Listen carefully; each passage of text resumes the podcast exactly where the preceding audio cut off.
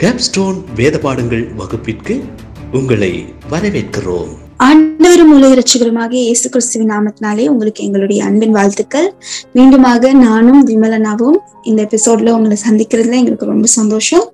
தொடர்ந்து நம்ம நிறைய சுவிசேஷத்தை குறித்ததான காரியங்களையும் ரட்சிப்பை குறித்ததான காரியங்களையும் நம்ம பேசிக்கொண்டே வந்துட்டு இருக்கோம் அதே தான் நம்ம இன்னைக்கும் பேச போகிறோம் நாங்க Capstone Academy of Global Peace என்ற வேதாகம கல்லூரியை சார்ந்தவங்க bachelors in dispensation theology masters in dispensation theology அப்படிங்கிற இரண்டு டிகிரி ப்ரோக்ராமையும் டிப்ளமோ இன் இவாஞ்சலிசம் அப்படிங்கிற ஒரு டிப்ளமோ ப்ரோக்ராமையும் நாங்கள் கொடுத்து வந்துட்டு இருக்கிறோம் அது மாத்திரம் இல்லாம ஒரு pre PhD program CAGP plus அப்படிங்கிற ஒரு கோர்ஸையும் நாங்கள் கொடுத்து வந்துட்டு இருக்கிறோம் வேத கல்வியை ஆராய்ச்சி வழியில எல்லாத்துக்கும் சொல்லி கொண்டு வந்துட்டு இருக்கிறோம் எங்களை பத்தி நீங்க இன்னும் அதிகமாக தெரிந்து கொள்ள விரும்பினால் W W dot Capstone Academy dot IN அப்படிங்கிற இணையதளத்துல சென்று நீங்க எங்களை பற்றி தெரிந்து கொள்ளலாம்.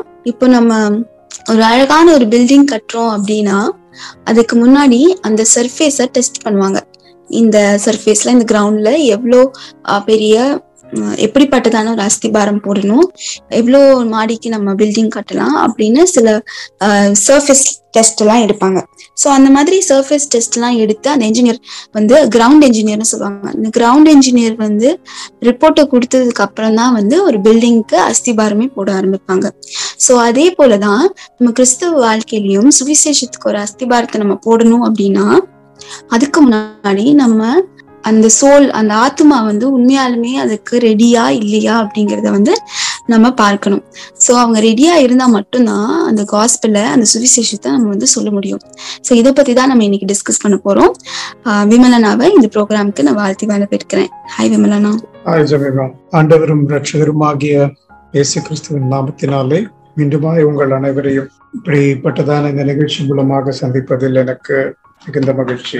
தேவன் நம்மை இத்தனை நாட்களாக இந்த ஒரு நிகழ்ச்சி மூலமாக அவருடைய நாமத்தை பற்றி தியானிக்க சுவிசேஷத்தை பற்றி அதிகம் அதிகமாய் நாம் சிந்திக்கவும் அதை பற்றி பேசவும் அதில் இருக்கின்ற சாராம்சத்தை பல கேள்விகளின் மூலமாய் நாம் முற்றிலுமாய் அறிந்து கொள்ள தேவன் நமக்கு பாராட்டின இந்த நேரத்திற்காகவும் அதை அறிந்து கொள்ள வேண்டும் என்று நமக்கு கொடுத்த அந்த இருதயத்திற்காகவும் தேவனை நான் தோத்தரிக்கிறேன். இப்பொழுதும் நாம் சுவிசேஷத்தை குறித்ததான பல பரிமாணங்களை நாம் நம்முடைய ஒவ்வொரு எபிசோடிலும் பார்த்து கொண்டே வருகிறோம். விசேஷத்தை விதமாக நம்முடைய ரட்சிப்பிற்கேற்ற சுவிசேஷம் எப்படி இருக்க வேண்டும் அதை நாம் எப்படி புரிந்து கொள்ள வேண்டும் அதை புரிந்து கொள்ளுதலின் அவசியம் என்ன ஒருவேளை புரிந்து கொள்ளாமல் குருட்டு நம்பிக்கையாய் அதை வைத்திருந்தால் அதில் வரக்கூடிய விளைவுகள் என்ன தீமைகள் என்ன என்பதையெல்லாம் நாம் போன எபிசோடில் அதிகமாய் நாம் கலந்தாய்வு செய்தோம் பேசினோம்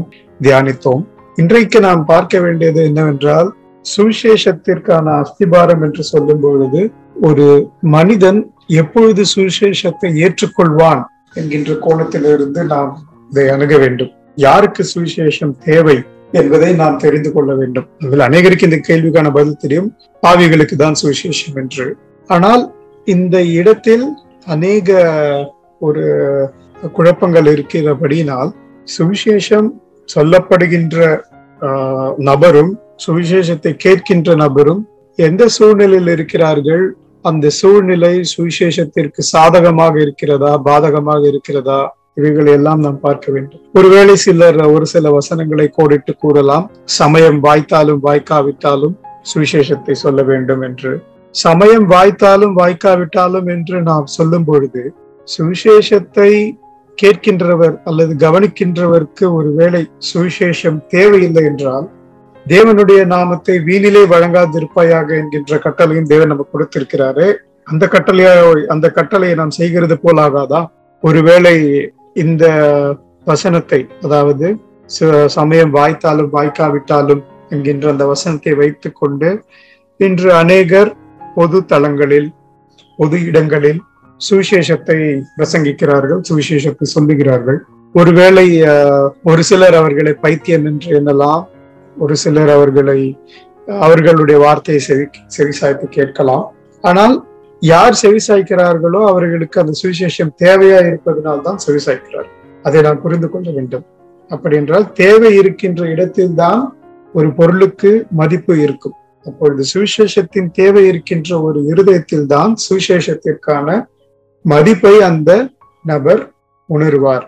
ஒருவேளை ஒரு சிலர் இந்த வசனத்தில் கூறுவார்கள். இயேசு கிறிஸ்துவானவர் நமக்கு கூறியிருக்கிறாரு நீங்கள் சகல சிருஷ்டிக்கும் சென்று சுவிசேஷத்தை பிரசங்கியுங்கள் என்று. அப்படி என்றால் நாம் எல்லோருக்கும் சொல்ல வேண்டும் அல்லவா? உண்மைதான் நாம் எல்லோருக்கும் சொல்ல வேண்டும். சுவிசேஷத்தை சொல்ல வேண்டும் ஆனால் சமயம் எப்படி இருக்கிறது என்பதை காட்டிலும் அவர்களுடைய இருதயம் சுவிசேஷத்திற்கு தயாராக இருக்கிறதா என்கின்ற அந்த பகுப்பாய்வு செய்து சுவிசேஷத்தை நாம் சொல்ல வேண்டும். அது மிக அவசியமா இருக்கிறது.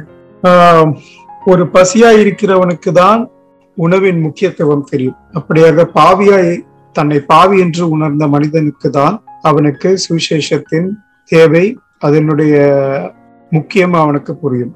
ஆவிக்குரிய வாழ்க்கையில் ஏழ்மையாலோ அல்லது பசியாயோ இருக்கிறவர்களுக்கு தான் சுவிசேஷம் தேவை. அதை தான் நாம் வேதத்தில் பல பகுதிகளில் இருந்து பார்க்கிறோம். விசேஷமாக மத்திய ஒன்பதாம் அதிகாரம் பத்திலிருந்து பதிமூன்று வசனங்களை நாம் பார்ப்போம் என்றால் அப்- பின்பு அவர் வீட்டிலே போஜனம் பண் பந்தியில் இருக்கையில் அநேக ஆயக்காரரும் பாவிகளும் வந்து இயேசுவோடும் அவர் சீஷரோடும் கூட பந்தி இருந்தார்கள் பரிசெயர் அதை கண்டு அவருடைய சீஷர்களை நோக்கி உங்கள் போதகர் ஆயக்காரரோடும் பாவிகளோடும் போஜனம் பண்ணுகிறது என்னவென்று கேட்டார்கள். இயேசு அதை கேட்டு பிணியாளிகளுக்கு வைத்தியன் வேண்டியதை அல்லாமல் சுகமுள்ளவர்களுக்கு வேண்டியதில்லை. வலியை அல்ல இரக்கத்தையே விரும்புகிறேன் என்பதின் கருத்து இன்னதென்று போய் கற்றுக்கொள்ளுங்கள். நீதிமான்களை அல்ல ஆவிகளையே மனம் திரும்புகிறதற்கு அழைக்க வந்தேன் என்றார். இதில் நாம் என்ன தெரிந்து கொள்ளுகிறோம் என்றால் அவர் எதை போய் கற்றுக்கொள்ளுங்கள் என்று சொல்லுகிறார். இந்த பரிசேயரும் ஆஹ், கிறிஸ்துவும் அவருடைய சீஷர்களும் பாவிகளோடும் மற்றும் ஆயக்காரரோடும் பந்தி இருக்கிறதை கண்டு இவர்களுக்கு ஒரு ஏன் உங்களுடைய குரு உங்களுடைய டீச்சர் ரபாய் என்று சொல்வார்கள் அல்லவா?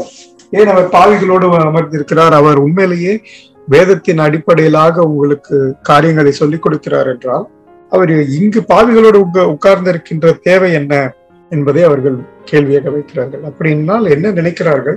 பரிசெயர் என்பவர் பாவிகளோடு கலவாதவர். நான் பாவத்திற்கு எதிர்த்து நிற்பேன்.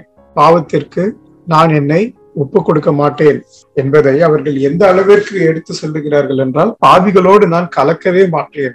அப்படி என்றால் தேவன் நியாயப்பிரமாணத்தை கொடுத்ததின் நோக்கமே வீணாக போய்விடுகிறது அல்லவா? நியாயப்பிரமாணத்தை அவர் ஏன் கொடுத்தார்? ஒருவன் தன்னை பாவி என்று உணர வேண்டும் என்று கொடுத்தார். ஆனால் பரிசையர் என்ன நினைக்கிறார்கள்? நியாயப்பிரமாணத்தை நான் முற்றிலுமாக கை கொள்ளுகிறேன். அதனால் நான் பாவி அல்ல என்று அவர்கள் தங்களை தாங்களே சுயமா சுயநீதி கொண்டவர்களாய் இருந்தபடியால் இயேசு அவர்களை தன்னிடத்தில் வரும்படியாக அழைக்கவில்லை. அவர் யாரை அழைத்தார்? பாவிகளையும் ஆயக்காரரையும் அழைத்துதான் அவர்களோடு பந்தி இருந்தார். ஆனால் பரிசெயரை பார்த்து போய் கற்றுக்கொள்ளுங்கள் என்றார். அவர்கள் எதை கற்றுக்கொள்ள வேண்டும்? ஆண்டவருடைய பரிசுத்தமும் நீதியும் உள்ள தேவைகளை திருப்தி செய்யும் வகையிலே அவர்களால் எதையும் கொடுக்க முடியாது என்பதை அவர்கள் கற்றுக்கொள்ள வேண்டும். அதை அவர்கள் கற்றுக்கொள்ளாததினால்தான் நான் ஒரு பாவி என்கின்ற உணர்வே இல்லாமல் நான் ஒரு நீதிமான் என்கின்ற உணர்வோடு அவர்கள் சுற்றி திரிந்து கொண்டிருக்கிறார்கள். பாவிகளை ரட்சிக்க தானே இயேசு கிறிஸ்து வந்தார்.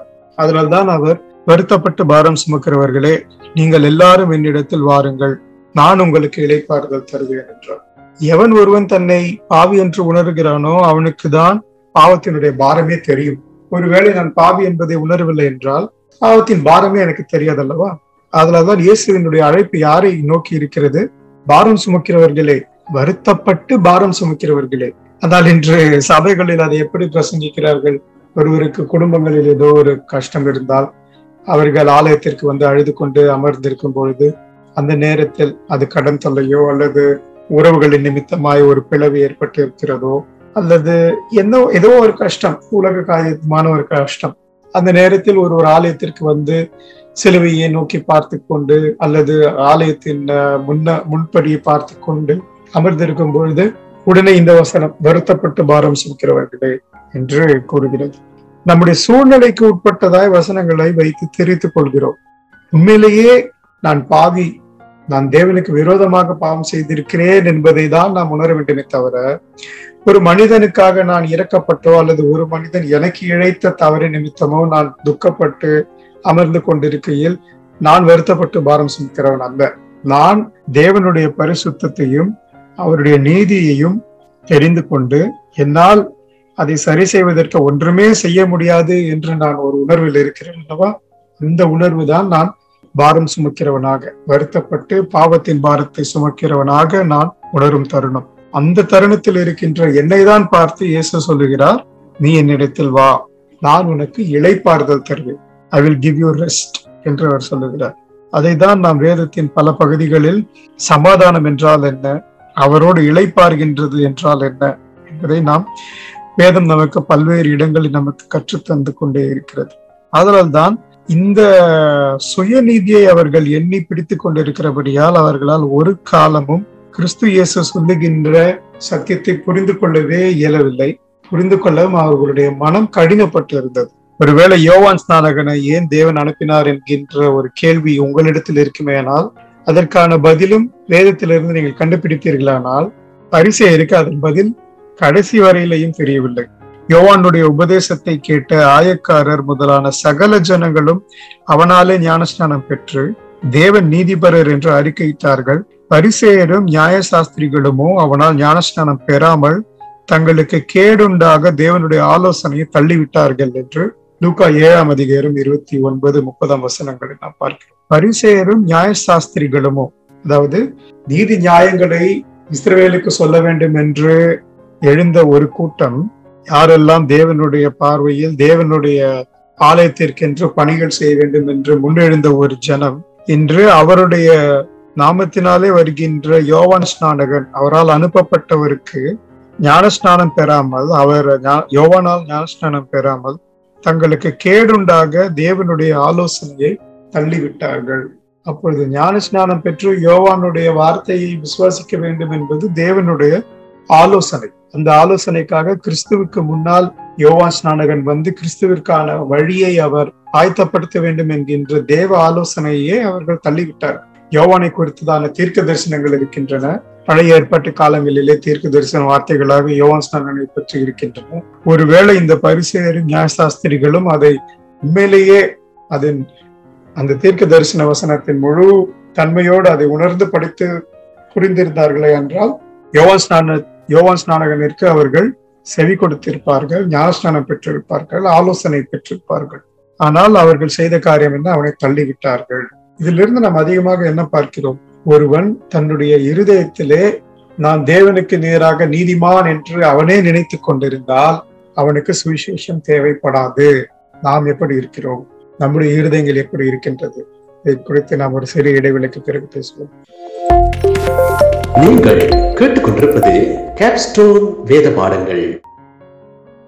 மீண்டுமாய் ஒரு சிறிய இடைவெளிக்கு பிறகு உங்களை சந்திப்பதில் மிகுந்த மகிழ்ச்சி அடைகிறேன். இப்பொழுதும் நாம் சுவிசேஷம் யாருக்கு தேவை? யார் சுவிசேஷத்தை உணர மாட்டார்கள் என்று நாம் தியானித்துக் கொண்டு வருகிறோம். அப்படியாக நாம் பார்க்கும் பொழுது இயேசு கிறிஸ்துவானவர் பரிசெயருக்கு எப்படியெல்லாம் சுவிசேஷத்திற்கு அவர்கள் தகுதி இல்லாதவர் என்பதை கூறிக்கொண்டே வந்தார் என்பதை நாம் பார்க்கிறோம். ஏனென்றால் அவர்கள் இருதயம் குருடாக இருந்தது. அவர்கள் இருதயத்தில் குருடாக இருந்தபடியால் மேசியாவின் வருகையும் அவர்கள் உணர்ந்து கொள்ளவில்லை சுவிசேஷத்தின் முக்கியத்துவத்தையும் அவர்கள் தெரிந்து கொள்ளவில்லை. அதைதான் யோவான் ஒன்பது முப்பத்தி ஒன்பதில் நாம் பார்க்கிறோம். நாற்பது நாற்பத்தி ஒரு வசனங்களிலும் நாம் அதை கண்டினியூ ஐ மீன் அதை தொடர்ந்து நாம் பார்ப்போம். காணும்படியாகவும் காண்கிறவர்கள் குருடாகும்படியாகவும் நியாய தீர்ப்புக்கு நான் இந்த உலகத்திலே வந்தேன் என்றார்.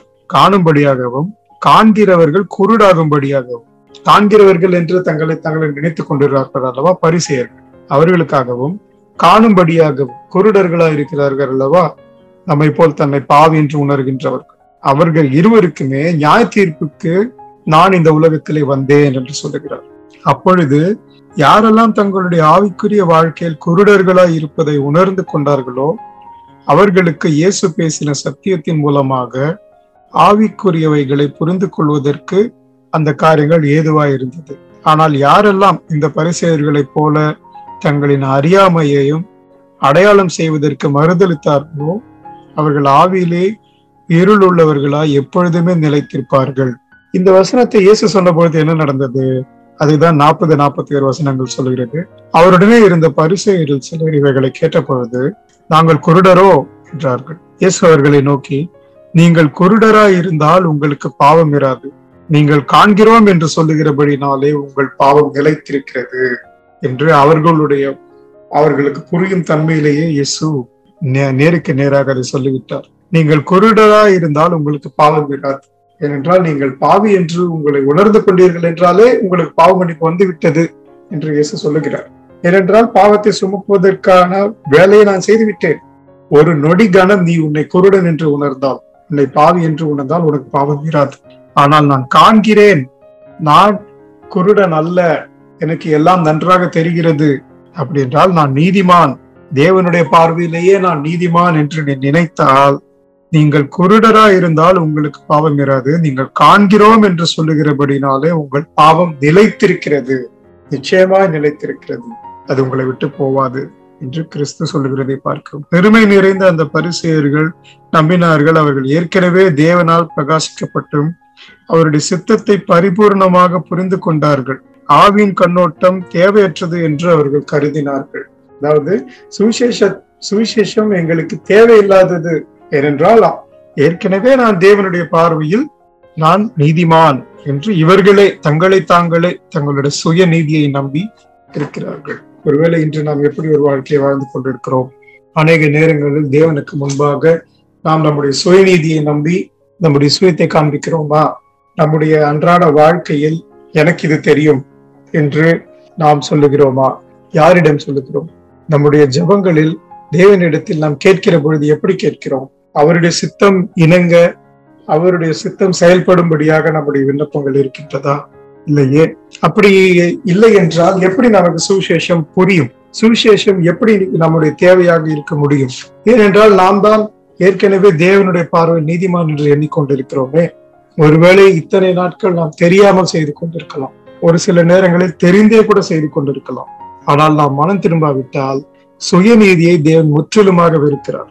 அதைதான் அப்போஸ்தலர் ஏழு ஐம்பத்தி ஒன்றில் ஸ்தேவான் இயேசு கிறிஸ்து உயிர்த்தெழுந்து பரலோகம் சென்ற பின்பு அதே கடினம் உள்ள யூத தலைவர்களுடன் சம்பாஷிக்கிற வேலையிலே சொன்னான் வணங்கா கழுத்துள்ளவர்களே இருதயத்திலும் செவிகளிலும் விருத்த சேதனம் பெறாதவர்களே உங்கள் பிதாக்களை போல நீங்களும் பரிசுத்தாவிக்கு எப்பொழுதும் எதிர்த்து நிற்கிறீர்கள். நம்முடைய சுயநிதியை நாம் வைத்து முன்வைத்துக் கொண்டே இருந்தோம் என்றால் நாம் எப்பொழுதுமே பரிசுத்தாவிக்கு எதிர்த்து நிற்கிறவர்களாக இருப்போம். அந்த காரியத்தை நாம் ஒருவேளை அறியாமல் செய்து கொண்டிருந்திருக்கலாம். ஆனால் இன்று நாம் அறிந்து கொண்டோம் என்றால் சுயநீதி என்பது தேவனுடைய பார்வையில் அருவறுப்பான ஒரு காரியமாக பார்க்கப்படுகிறது. பாவத்தின் முக்கிய புள்ளியே அதுவாக தான் இருக்கிறது. ஏன் நிக்கோதேமுவை பார்த்து தேவன் நீ மறுபடியும் பிறவாவிட்டால் என்கின்ற ஒரு வார்த்தையை சொல்ல வேண்டும். புதிய பிறப்பின் தேவை குறித்து போதிப்பது சுவிசேஷமா? நிக்கோதேமுக்கு அது ஒரு துக்க செய்தியாக இருந்திருக்கும் அல்லவா? அவன் தன்னுடைய தன்னுடைய உடன் பரிசெயரை போல தேவனால் ஏற்றுக்கொள்ளப்படுவதற்கு பெரிதாக அவன் என்ன நினைத்தான்? ஆபிரகாம் சந்ததியில் பிறந்ததே போதும் என்று நினைத்துக் கொண்டிருந்தான். ஆபிரகாம் சந்ததியில் நான் பிறந்திருக்கிறேன் நான் ஒரு யூதன் அதுவே எனக்கு போதுமே என்று அவனுடைய சுய நீதியை காண்பிக்கிறவனாக அவன் எண்ணிக்கொண்டிருக்கிறான் எண்ணிக்கொண்டிருந்தான். சுவிசேஷத்திற்கு நிக்கோதேவம் ஆயத்தமாக இல்லை என்பதை இயேசு அறிந்தபடினால்தான் நிக்கோதேமுவே முதலாவது தன்னுடைய யூத பிறப்பின் மூலமாகவோ அல்லது தன்னுடைய சுய நன்மையின் மூலமாகவோ நீ தேவனுடைய ராஜ்யத்தில் பிரவேசிக்க முடியாதுப்பா. அது உன்னுடைய இயலாமை. முதல்ல நீ அதை மாத்திக்கோ என்று சொல்லுகிறார். நீ யூதன் என்பதாலேயோ அல்லது நீ உன்னுடைய சுய நன்மை சுய நீதி இருக்குல்ல? நான் வந்து நியாயப்பிரமாணத்தை க கடைபிடிக்கிறேன். பத்து கட்டளைகளை கடைபிடிக்கிறேன். இதனால வந்து நீ ரட்சிக்கப்படலாம் என்று நினைத்து கொண்டிருந்தால் ஐ எம் வெரி சாரி என்று கிறிஸ்து சொல்லுகிறார். அதுதான் எப்படி சொல்லுகிறார்? ஒருவர் மறுபடியும் பிறவாவிட்டார் நான் எப்படி போய் பிறப்பது? என்ற கேள்வி கேட்கிறான். நான் எப்படி மீண்டுமாக என் தாயின் வயிற்றில் சேர்ந்து பிறப்பது? அவனுக்கு அது புரியவே ஒரு சில நேரங்கள் ஆனது. அதே தான் இயேசு கிறிஸ்துவனர் ஓமையிலும் நாம் பார்க்கிறோம். ஒரு டாக்ஸ் பேரும் வருகிறான் ஒரு ஏழை மனிதனும் அங்கே வருகிறதை நாம் பார்க்கிறோம். அந்த ஓமானத்திலே அவன் சுயநீதியை நம்பி மார்த்தட்டி கொண்டு வருகிறவனை பார்க்கிறோம். அந்த ஆயக்காரனையும் நாம் பார்க்கிறோம். ஆயக்காரனுடைய காணிக்கை எப்படி இருந்தது? மற்றொருவனுடைய காணிக்கை எப்படி இருந்தது என்று வேதம் நமக்கு சொல்லுகிறது தேவன் அதை தான் சொல்கிறார் அந்த இடத்துல. சுயநீதியை நம்பி ஒருவன் தேவனுக்கு முன்பாக நான் அதை செய்தேன் இதை செய்தேன் என்று சொன்னால் அது தேவனுக்கு முன்பாக அசூசியான காரியமாக பார்க்கப்படுகிறது. அத அவனுக்கு நீதி என்றே எண்ணப்படாது என்று வேதம் தெள்ள தெளிவாக சொல்லுகிறது. ஆனால் எது நீதி என்று எண்ணப்படுகிறது என்பதையும் வேதம் சொல்லுகிறது. ஆபிரகாம் தன்னுடைய குமாரனை தேவனுக்காக தேவன் கொடுத்தார் இப்பொழுது தேவன் கேட்கிறார் என்று தேவனை மாத்திரமே நம்பி செயல்பட்டான் அல்லவா? அவளுக்கு தேவனை பற்றி நன்று அறிந்திருக்க கூடும் ஆபிரகாமிற்கு. ஏனென்றால் தேவன் இப்படிப்பட்டதான ஒரு மனித பலியை விரும்ப மாட்டார் என்று நிச்சயமாக ஆபிரகாம் தெரியும். ஆனால் தேவன் அதை செய்ய சொல்கிறார் என்றால் நாம் செய்வோம். அவருடைய குணாதிசயம் அறிந்து இருந்தாலும் நான் தேவனை விசுவாசிக்கிறேன். அந்த இடத்திலே நாம் பார்ப்போம் என்றால் மோரிய மலையிலே பதறினது யார் என்றால் கடவுள்தான். ஆபிரகாம் அல்ல. ஆபிரகாம் அவனுடைய சுயநீதியை நம்பவில்லை. நூறு வருடம் கழித்து தேவன் எனக்கு கொடுத்தாரு. இந்த பிள்ளையை போய் தேவன் மீண்டுமாக நரபலியாக கேட்கிறாரு. இவர் தேவனா நான் இதை செய்ய மாட்டேன் என்று அவன் முரண் பிடிக்கவில்லை தேவன் செய்ய சொல்கிறார். நான் தேவனை விசுவாசிக்கிறேன் அவர் செய்வது எல்லாமே நீதியும் நியாயமா இருக்கும். என்னுடைய இத்தனை வருட காலங்களில் அவர் என்னை கல்தேயர் தேசத்திலிருந்து பிரித்தெடுத்து கானான் தேசத்தில் கொண்டு வந்து இன்று ஒரு சீமானாய் வைத்திருக்கிறாரே அந்த தேவன் உண்மை உள்ளவர் என்பதை அவன் விசுவாசித்தான். அந்த தேவன் எனக்கு வாக்குத்தத்தம் பண்ணியிருக்கிறாரே அதை அவன் விசுவாசித்தான். நட்சத்திரங்களைப் போல உன்னுடைய சந்ததியை உண்டாக்குவேன். இந்த மண்ணை போல நான் இந்த ச- உன்னுடைய சந்ததியை உண்டாக்குவேன் என்று சொன்னாரே அதை விசுவாசித்தான். எப்பொழுது? நூறு வயதில் அவனுக்கு கொடுக்கப்பட்ட அந்த ஒரு மகனை தேவன் பலி செலுத்த வேண்டும் என்று சொன்ன அந்த பொழுதும் அவன் அதை விசுவாசித்தான். அதனால்தான் தேவன் அவன் கையை போடாதே என்று பதறி அடித்துக்கொண்டு ஆஹ், ஆபிரகாமை பார்த்து சொல்லுகிறார். அதை தான் அந்த இடத்தில் தான் நாம் வேதத்தில் படிக்கும் பொழுது நாம் பார்க்கிறோம். ஆபிரகாம் விசுவாசித்தான். அது அவனுக்கு நீதியா எண்ணப்பட்டது என்று. அப்போ இன்று நாம் என்ன செய்து கொண்டிருக்கிறோம்? ஒருவேளை நாம் நம்முடைய சுய நீதியை நம்பிக்கொண்டு நம்முடைய முடிவுகள் எல்லாம் எப்படி இருக்கின்றது? நம்முடைய அன்றாட நம்முடைய வேலையில் நாம் எடுக்கிற முடிவுகள் எப்படி இருக்கின்றது? நம்முடைய தொழில்களில் நாம் எடுக்கும் முடிவுகள் எப்படி இருக்கின்றது? அதையெல்லாம் நாம் தேவனை சார்ந்துதான் எடுத்துக்கொண்டிருக்கிறோமா நம்முடைய குடும்பங்களில் நம்முடைய உறவினர்களுக்குள்ளாக நாம் எடுக்கும் முடிவுகள் எப்படி இருக்கின்றது? தேவனை சார்ந்த முடிவுகளை தான் நாம் எடுத்துக்கொண்டிருக்கிறோமா ஆபிரகாம் விசுவாசித்ததை போல நாம் விசுவாசித்துதான் தேவனிடத்தில் வாழ்ந்து கொண்டிருக்கிறோமா? விசுவாசத்தின் தகப்பன் என்று ஏன் ஆபிரகாமுக்கு ஒரு பெயர் கொடுக்கப்பட்டது? இதையெல்லாம் நாம் பார்க்கும் பொழுது சுயநீதியை நம்பி நாம் வாழ்ந்து கொண்டிருக்கின்றதுனால் தான் நாம் சுவிசேஷத்தின் மகத்துவத்தை அறியாதவர்களாய் இருக்கிறோம். ஒருவேளை நமக்கு சுவிசேஷம் சொல்லப்பட்டு இருக்கலாம். இன்றும் நமக்கு சுவிசேஷம் என்றால் என்ன என்று கேட்டால் நாம் மிக அருமையாக அதை சொல்ல நம்மால் இயலும். ஆனால் நாம் சுவிசேஷத்தின் முழு சக்தியை சுவிசேஷத்தின் முழு பலத்தை நாம் உணர்ந்திருக்கிறோமா? ஏனென்றால் நாம் பாவிகள் என்றே நாம் உணரவில்லை. பாவத்திற்கான பாவ பாரத்தையே நாம் சுமக்கவில்லை. பாவ பாரத்தை ஒருவேளை நாம் சுமந்தா சுமந்தோம் என்றால் அப்பொழுதுதான் நாம் நமக்கு சுவிசேஷத்தின் தேவை நமக்கு அதிகம் அதிகமாய் புரியும். அதைதான் வேதத்தின் அனைத்து பகுதிகளில் நாம் பார்க்கலாம். எப்பொழுதெல்லாம் ஒரு மனிதன் சுய நீதியை நம்பி செயல்படுகிறானோ அவனுக்கு சுவிசேஷம் புரியாது. அவனுக்கு சுவிசேஷம் தேவைப்படாது. எப்பொழுதெல்லாம் மனிதன் தேவனை சார்ந்து இருக்கிறானோ அப்பொழுதுதான் அவன் தேவனை அவன் சுவிசேஷத்தை விசுவாசிக்கிறான் என்று வேதம் சொல்லுகிறது. ஆகவே பாவி என்பதை உணரும் பொழுதுதான் சுவிசேஷத்திற்கான முதல் படிக்கட்டை நாம் எடுத்து வைப்போம். அடுத்த படிக்கட்டு என்னவென்றால் சுவிசேஷத்தை குறித்ததான முழு புரிதல் தேவனை குறித்த அறிவு. இந்த தேவனை குறித்த அறிவு என்பதை நாம் அடுத்த எபிசோடில் பேசலாம். தேவன் தாமே உங்களை ஆசீர்வதிப்பாராக. தேங்க்யூ ஸோ மச் விமலண்ணா. தேங்க்யூ நம்ம நம்ம வந்து எடுத்தோம் கவுத்தோம் அப்படின்ட்டு ஒரு சுவிசேஷத்தை போயிட்டு எல்லாத்துக்கிட்டையும் சொல்லக்கூடாது அப்படிங்கிறத வந்து ஆஹ் இன்னைக்கு நீங்க தெளிவா எங்களுக்கு எக்ஸ்பிளைன் பண்ணீங்க. ப்ளஸ் வந்து நம்ம எதெல்லாம் எவ்வளவு தப்பா புரிஞ்சு கொண்டுட்டு இருக்கோம் சில வசனங்களை நம்ம எப்படி தப்பா இன்டர்பிரேட் பண்ணி புரிஞ்சுட்டு இருக்கோம் அப்படிங்கறதையும் நீங்க சொன்னீங்க. அது மாத்திரம் இல்லாம ஒருத்தர் சுயநீதியா இருந்தா அவர்னால என்னைக்குமே ஆஹ் சுவிசேஷத்தை பெற்றுக்கொள்ள முடியாது அப்படிங்கிறதையும் நம்ம பார்த்தோம். தேங்க்யூ ஸோ மச் விமலண்ணா. நம்ம இப்பொழுது இந்த எபிசோட முடிக்கிறதுக்கு முன்னாடி நம்ம ஜெபித்து இந்த எபிசோட முடிக்கலாம். அன்பும் இருக்கும் உள்ள பிதாவே அப்பா இந்த நல்ல ஒரு நாளை கொடுத்ததுக்காக நன்றி செலுத்துகிறோம் ராஜா. இந்த எபிசோட்ல தகப்பனே நீர் எங்களோட தகப்பனே இடைப்பட்டதுக்காக நன்றி செலுத்துகிறோம் அப்பா. ஆண்டவரே அப்பா நாங்க சுவிசேஷத்தை சொல்வது எங்களுடைய கடமையாக இருந்தாலும் ஆண்டவரே அப்பா அதை நாங்க எப்படி சொல்ல வேண்டும்? அதற்கு நாங்க எவ்வளவு ஆயத்தப்பட வேண்டும்? அப்படிங்கறத வந்து தகப்பனே இன்னைக்கு நாங்க புரிந்து கொண்டோம் ராஜா. அது மாத்திரம் இல்லாம ஆண்டவரே ஒருத்தர் சுயநீதியை நம்பி ஆண்டவர்கிட்ட சேர முடியாது அப்படிங்கறதையும் நாங்க வந்து இன்னைக்கு பார்த்தோம் ராஜா. ஆண்டவரே சுயநீதியான காரியங்கள் எங்களுடைய வாழ்க்கையில காணப்பட்டா அது தயவு கூர்ந்து எங்களை மன்னிக்க முடியாத நாங்க செபிக்கிறோம்.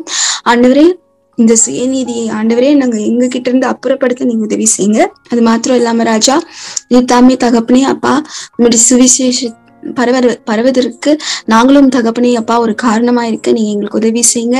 ஆண்டவரே நீர் தாமே எங்களை நீங்க எடுத்து உங்களுடைய ராஜ்யத்துக்கு என்ன பயன்படுத்துங்கப்பா உங்களுடைய பரிசுத்தாவியானவர் எங்களுக்கு துணை புரிவாராக ஆண்டவரே. இயேசு நாமத்தில் ஜெபிக்கிறேன். நல்ல பிதாவே. ஆமேன். Thank you so much for joining உங்களுக்கு இந்த நிகழ்ச்சி குறித்து ஏதாவது கருத்துக்களோ இல்லை விமர்சனங்களோ இருந்ததுன்னா அதை நீங்க radio at Capstone Academy dot IN அப்படிங்கிற இமெயில் ஐடிக்கு நீங்க அனுப்பலாம். RA DIO at the rate of CAPST ONE ACA DEMY dot IN அப்படிங்கிற இமெயில் ஐடிக்கு நீங்கள் அனுப்பலாம். Thank you so much for joining God bless you